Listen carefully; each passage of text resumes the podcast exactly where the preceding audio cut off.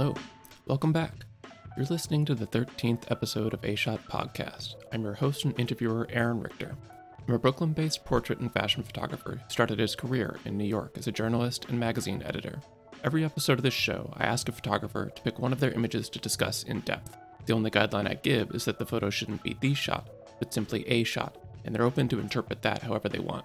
My intention is to discourage the pressure of picking the absolute best, finest, career defining work, but just to focus more on something each artist might be interested in at the moment.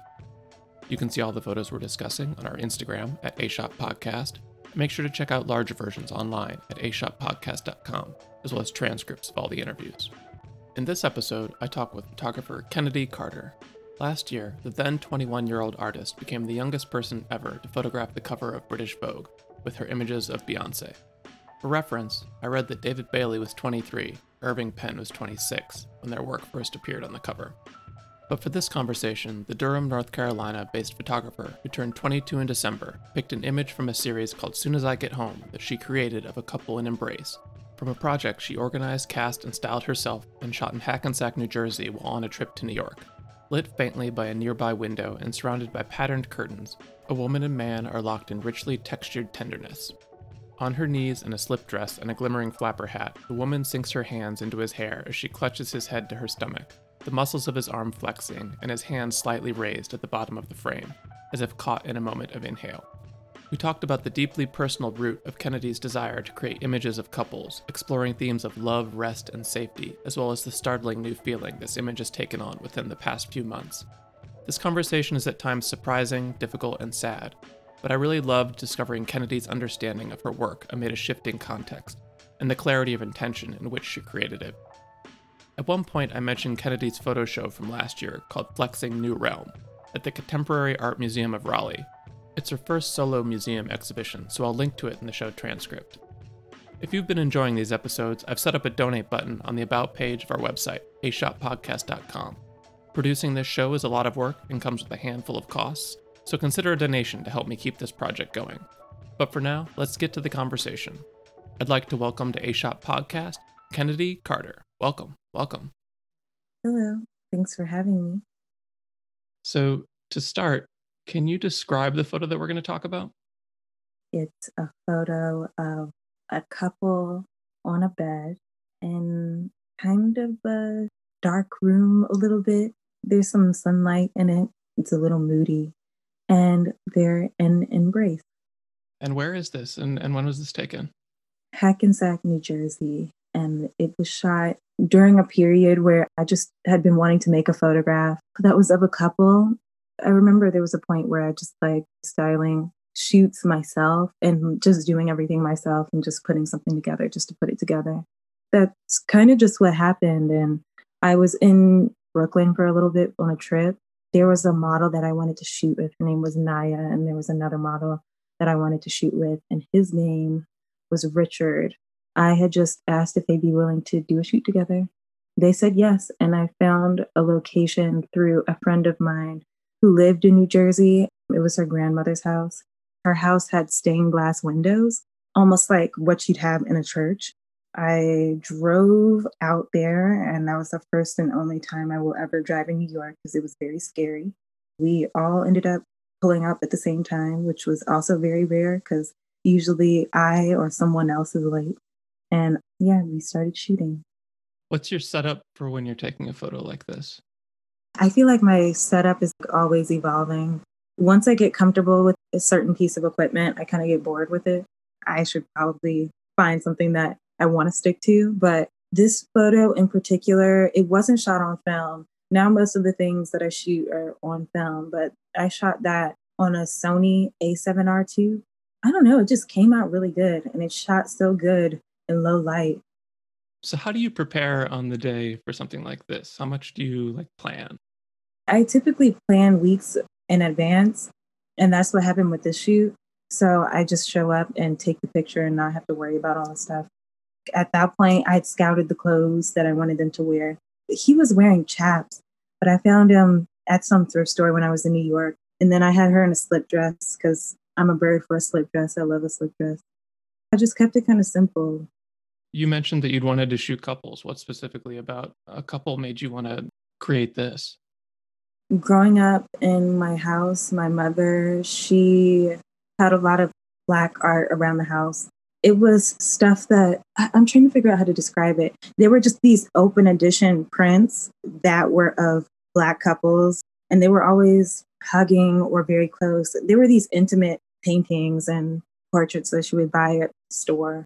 I think that kind of just shaped this intrigue that I have with romance and I guess the optics of love and being close to a person and intimacy as well. At that moment, I was getting over just a, a breakup that I'd had. So I think taking images of couples or forming these fake images of couples was almost like a act of grieving maybe but i guess kind of manifesting the love that I felt I deserved or wanted to deserve, just making things that are beautiful and making people appear as though they're in love. I just always was very attracted to that. Did anything surprise you about this image? There was this gradient that was in the photo going from top to bottom. It was just like dark here, and then you have her little hat glimmering, and then her face becomes more present. You can see it more. And then you see her clutching onto this boy and his eyes are closed. It was just a nice transition mm, when I look at it from top to bottom. Is there storytelling in this image? Like when you look at this, do you feel that this image has a before and after to it? I don't know. I, I think even when I was seeing those paintings that my mom had, I felt like there was a story, but I could never know what it was it was just a story of maybe just love and warmth. I think that's what I got from that image as well. It wasn't a story, it was more of a feeling. Even now, I, I feel like just the feeling that I, when I see that photo now, it's changed so much because um, Richard, the, the person pictured, um, he died maybe like two months ago in some tragic accident. He was shot out in Virginia. And I don't know. I just feel like the overall feeling of when I see that photograph has been just completely morphed. Did you stay in touch after you shot this? Mm-hmm. But I still have to send these prints to his family so they can have it. I remember him telling me, and one of his cousins telling me post his death that that was one of his favorite shoots that he had did. So, knowing that about this image, you were still able to introduce it as this is an image about love. This is a photo about couples. Is it difficult to see this in the same way that you originally photographed it and intended it to be now? I feel like it's still just this warm, loving image, but there's this melancholy that I have attached to it now. It really, even when people find out, it changes what they think or how they react to the image as well. With death, we have such cold feelings toward it, but sometimes it's the only thing in life that you know for sure is going to happen one day. And maybe that should be comforting, but I know to most that it's not. It can be scary because you don't know what comes after. It can be almost bruising to the ego. Even when I think of all that he accomplished as a model and what he did and his potential and how overall, I guess, just beautiful as a person he was, it almost is bruising to the ego to feel like that can be taken away when in actuality it's never you know snatched away. It's still there. And i think also that the love you put into the world is still there also. I don't know. I think it's still just this loving photograph that he aided there i don't think he was even modeling. It almost felt like acting. It feels almost theatrical. So much of your work has a documentary aspect to it but this photo is fabricated. You set this up. They aren't a couple. What effect does that have on this image? I think something that's so cool about building something from scratch and it not being based on, I mean, just essentially that it's being fabricated or it's more theatric than anything is that people often project the feeling that they see or whatever they feel from the image onto it. Even as I was making it, I was projecting something that I was going through myself onto it and having them embody that, that's what makes it so cool to me. When you see that image, you would think that they actually knew each other. and that they were in love or there was something there. I just love the fact that they had never even met before that. It was almost as if they were meant to make that photograph together. What direction did you give them? That's the thing. I really didn't have to give direction. They just were just posing and doing different things. And then I'd see something and I'd be like, Can you hold that? And then I'd give instructions within that pose. I think I almost try and wait until people get tired and they're ready to be done. Cause then they're willing to like, they get tired and they relax almost. So it's not something that's super strong. It's almost just, okay, I'm just going to do it. It's interesting. What do you like about that? I think during moments of exhaustion, and I feel like that's so sadistic to say. I don't want to, I don't want people to think I'd be trying to make people exhausted and ready to be done. But just falling into something and it just be this like moment of relaxation or exhaustion where I need to rest. I think that's what I search for moments of rest. How would you describe the embrace in this image? It just feels like I said rest before, but it feels as if they're resting, looking for a place of rest. Even when I talk about this photo to people, I try to think of what romance feels like among other people, but also what it feels like to Black people in particular. I kind of refer to it as like when you have a partner and they're almost like this air bubble of safety where you can breathe and just rest and be yourself when you see so much, so many things happening and you're flooded with trauma and seeing so many fucked up things all the time, it's exhausting. And sometimes it feels like no one else can get it except for the people that are most close to you and hold you close like that. What does it mean that she's the one holding him? I don't know. It feels almost like she's protecting him. I think that's also what makes me sad when I think about what happened to him I think this is also me just projecting, but sometimes you just want to feel safe and protected. It feels so soft, but it feels almost like she's a shield. I also love that her fingers have sunken into his hair. Mm-hmm. How important is that element of the embrace? I didn't even notice that myself, but even thinking about hair and being so close and touching the scalp as babies and our moms smell our heads it's just the level of closeness, I think, that people really don't get unless there are lovers or the people that birthed us. Where do you see strength in this image? In his arm. What do you think that adds? It was just another level of texture to the photo. Like his skin, you can see he has these small bits of acne as well that I love. His skin almost feels like terrain, I think. But seeing his muscles pop through that arm and then fall into that softness of her dress and the softness of his hair. Kind of reminds me of Samson in that biblical story a little bit. Is there vulnerability in this image? I think there is. I think moments like these, you you wouldn't walk around and see it on the street, and you wouldn't do it with just anyone, which is also weird because he is. They didn't know each other.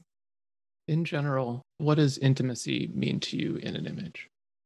intimacy could be something that like you're really close to someone, but I think it can also mean a mental closeness as well as like letting someone in. I think intimate photographs could be there's someone that is very hard to get close to or being very close to someone and they're doing things that they normally wouldn't do around other people. You're seeing them for who they are. Then I think there's physical closeness too. How much of you is there in this embrace? I think all of me. Part of the reason that the relationship that I was grieving ended was because I didn't know how to communicate my emotions. So I think I pumped all that energy and feeling into making these photographs of couples and people together. What did you want to say? I think if the person that I was grieving were to see these images, I wanted them to feel that I still loved them. You titled this series of images Soon as I Get Home. What's the idea there, and where can you see that in this photo? Home is where you make it, and I think another person can be your home. And I like to think that I was that other person's home too, and vice versa, and that there was this longing for them to come home. I also love the song by Faith Evans. So that was a great influence. What does the hat that she's wearing add to this image? I'm not sure. I just loved Josephine Baker at the time. So I searched everywhere for a flapper hat. I ended up finding one and it made no sense, but I think it just ended up adding so much texture to the photo. It makes her look almost like not even human, maybe just some type of ethereal being or angel or something. I don't know. She just looks cool in it. Is there fantasy to it? A little bit. I think it added, that's the word, it added a little bit, maybe like a, an additional layer of surrealism to it. In speaking about your portrait show from last year, which you titled Flexing New Realm, you said, I try to use my work as a way to imagine new worlds, almost as this act of manifesting a world that I want my own children to live in. Does any of that theme apply here specifically to this photo? Mm-hmm. I think so. Whether it be romantic or within friendships or with your parents, I think everybody longs to feel love or love someone or put love into the world and be safe. I want to figure out how to manifest almost like a safeness. Can you talk about the curtain pattern here? What do you think the curtain pattern that is around this adds to this image? Almost like a timelessness. I look at it and it's hard to place when exactly it was made. I love that in photos. And I think that's something I often consider when I look at my work or just different things that I've taken photos of. I love a really timeless image where you can't really place when it's taken. Even thinking about how I will look at my work 50 years from now the fact that it's going to age and it'll be in reference to when I was making work, whenever I was making work. I think that's so interesting to me. So when I look at these curtains, feels like something from the 70s. They feel so groovy and they just bounce around the whole photo in different shades. You have the, I guess, the closest portion of the curtain on the right, and then it's kind of dark, but there's a gradient that it's like light to dark. Then you have it getting lighter, then darker. It just adds this dimension to the photo that I love. I don't think we need to necessarily talk about photographing Beyonce for the cover of British Vogue, but I'm interested how does experiencing something like that affect how you reflect on this photo? A lot of the stuff that I've taken before that shoot, I think of it as a catalyst for landing that job. I think with every photo that I take, or that I appreciate or that I love rather that I've shot. It's like if I ever need guidance or something or I'm trying to figure it out, I feel like I've done something that's similar before and I can use it as a point of reference. With this shoot, since I worked so heavily with her team figuring out a direction for it, and I think with this project too, or this particular image rather, I worked so long trying to plan it out It helped me figure out how to reference and build a reference or a mood or to convey a feeling. I think that's what that shoot did. It taught me how to build a photograph for the first time. When you step into a spotlight that's bigger, do you feel that work like this, which you shot just, you know, because you wanted to make an image of love, you wanted to make an image of couples, do you think that this work then takes on a greater weight I think it does because I think now that I'm making these images of celebrities on, I guess, like a wider scale, it's always for someone else. There are rare opportunities where I get to make something just because I can. It's rare that I have full creative control over something. And when I do, it feels as though it forms my eye and how I want to, how I want an image to look. So these images where I just am able to do what I want. I have my personal work. I just value it so much. It always ends up being a point of reference for the things I do in the future. What about this photo feels like a Kennedi Carter photograph? I think I'm still trying to figure out what a Kennedi Carter photograph is. But you made it. Do you feel that your work has the intention to convey what you want to say? I think it does when other people tell me that they feel the same way about a particular photograph, I, I think I got across what I was wanting to get across. Oftentimes it lands, sometimes it doesn't. But even when it doesn't, I made it for me. What do you get out of your work making it for yourself? It's almost cathartic. It's like a cathartic experience. Sometimes I can be bad with my words and not have much to say. I think even when I was a kid, there were times where I just didn't have much to say. And so it became almost like an outlet to get my feelings out. Or if I just have a photo in my brain and I finally get it out, it just feels good, especially when it is everything that I pictured in my head. And sometimes it's not, then nobody will ever see. Is this what you wanted to say? I think it is. I usually ask, what do you think Kennedi 10 years ago would have to say about this photo? But you're pretty young, so I don't know what you would have to say 10 years ago. You would have been 12 years old. So maybe instead, what do you think Kennedi 10 years from now would have to say about this photo? Kennedi 10 years from now will still be upset that I didn't ask him to take his socks off. That's the only thing that grinds my gears about that picture. I didn't ask him to take his socks off. What have you learned that has given you the instinct to take this photo? I don't have to say everything in a picture. I can say it in the now, or I can say it in a picture because it's easier. I just have a hard time communicating my feelings because it's hard. Feelings are hard, but I prefer letting the pictures do the talking. Do you ever worry that it'll be misunderstood? Sometimes. Sometimes I think they are. But again, I made it for me. There just so happens to be other people that like looking sometimes. So, to close the conversation, what's something unrelated to photography that's been feeding you creatively lately? Reading books. I started feeling like I was buying too many clothes. So I make myself read a book every time I want to buy clothes. And I read three books in two weeks. So I was wanting to buy a lot of clothes and I saved a lot of money. But now I'm spending all my money on books. What'd you read? I read this amazing book called The Last Night at the Telegraph Club. It takes place in 1950s Chinatown and is about two girls that fall in love. Was really good. I need to get into reading more nonfiction books. I just love fiction. I'm here for the drama.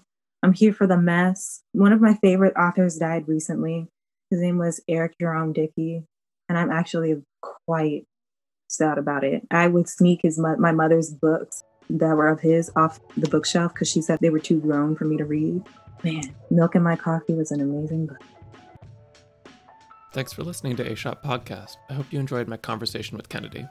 Please keep spreading the word. Tell your friends, share online. One of the best things you can do to help is post about A Shot on your Instagram stories. I'm finding so much engagement coming that way.